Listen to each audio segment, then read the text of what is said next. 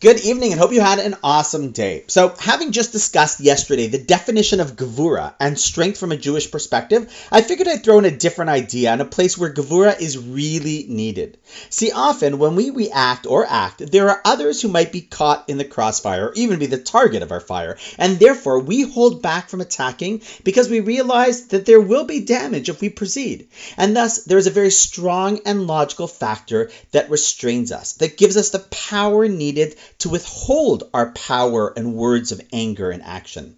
So that makes sense because we're concerned about others or the impact that we will suffer as a result of others. However, sometimes the most power is required when there is absolutely no one else around or involved.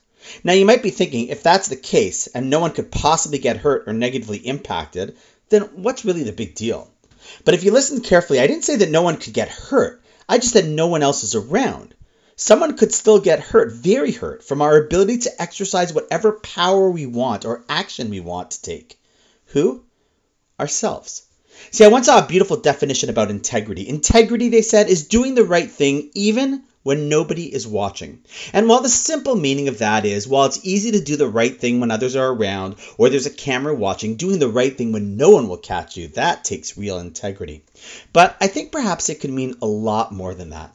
See, often in life, and especially nowadays, so much of what we do or can do can be done without others seeing or knowing. There are many vices, addictions, or habits that are just what we do, and often we do something not because it's right or because it will get us where we want to get to or make us feel how we want to feel about ourselves long term. In fact, most often it achieves the exact opposite, but we do it simply because we have the power and ability to do it. Along comes integrity and power, and it says, wait, just because you have the opportunity, the power, the strong desire and ability to do something, and there's no one around to judge you or be affected by it, doesn't mean it really is what you should be doing, that you won't suffer as a result, because perhaps you will.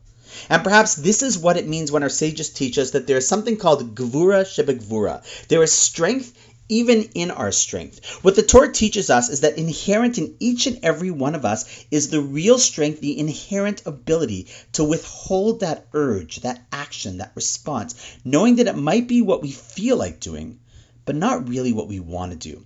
It could be as simple as getting out of bed when you feel like everything is just too depressing. You have the power and desire to stay in bed, but real strength is saying, just because I can, doesn't mean I will. And just because I can, it doesn't mean that is who I am.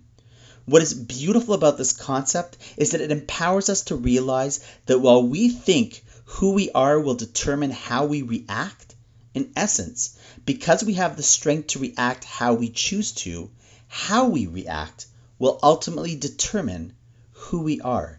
Integrity, strength, Gevurah, they all converge to empower us to respond in the ideal fashion. Knowing this is important because just knowing that we can do it helps us actually do it.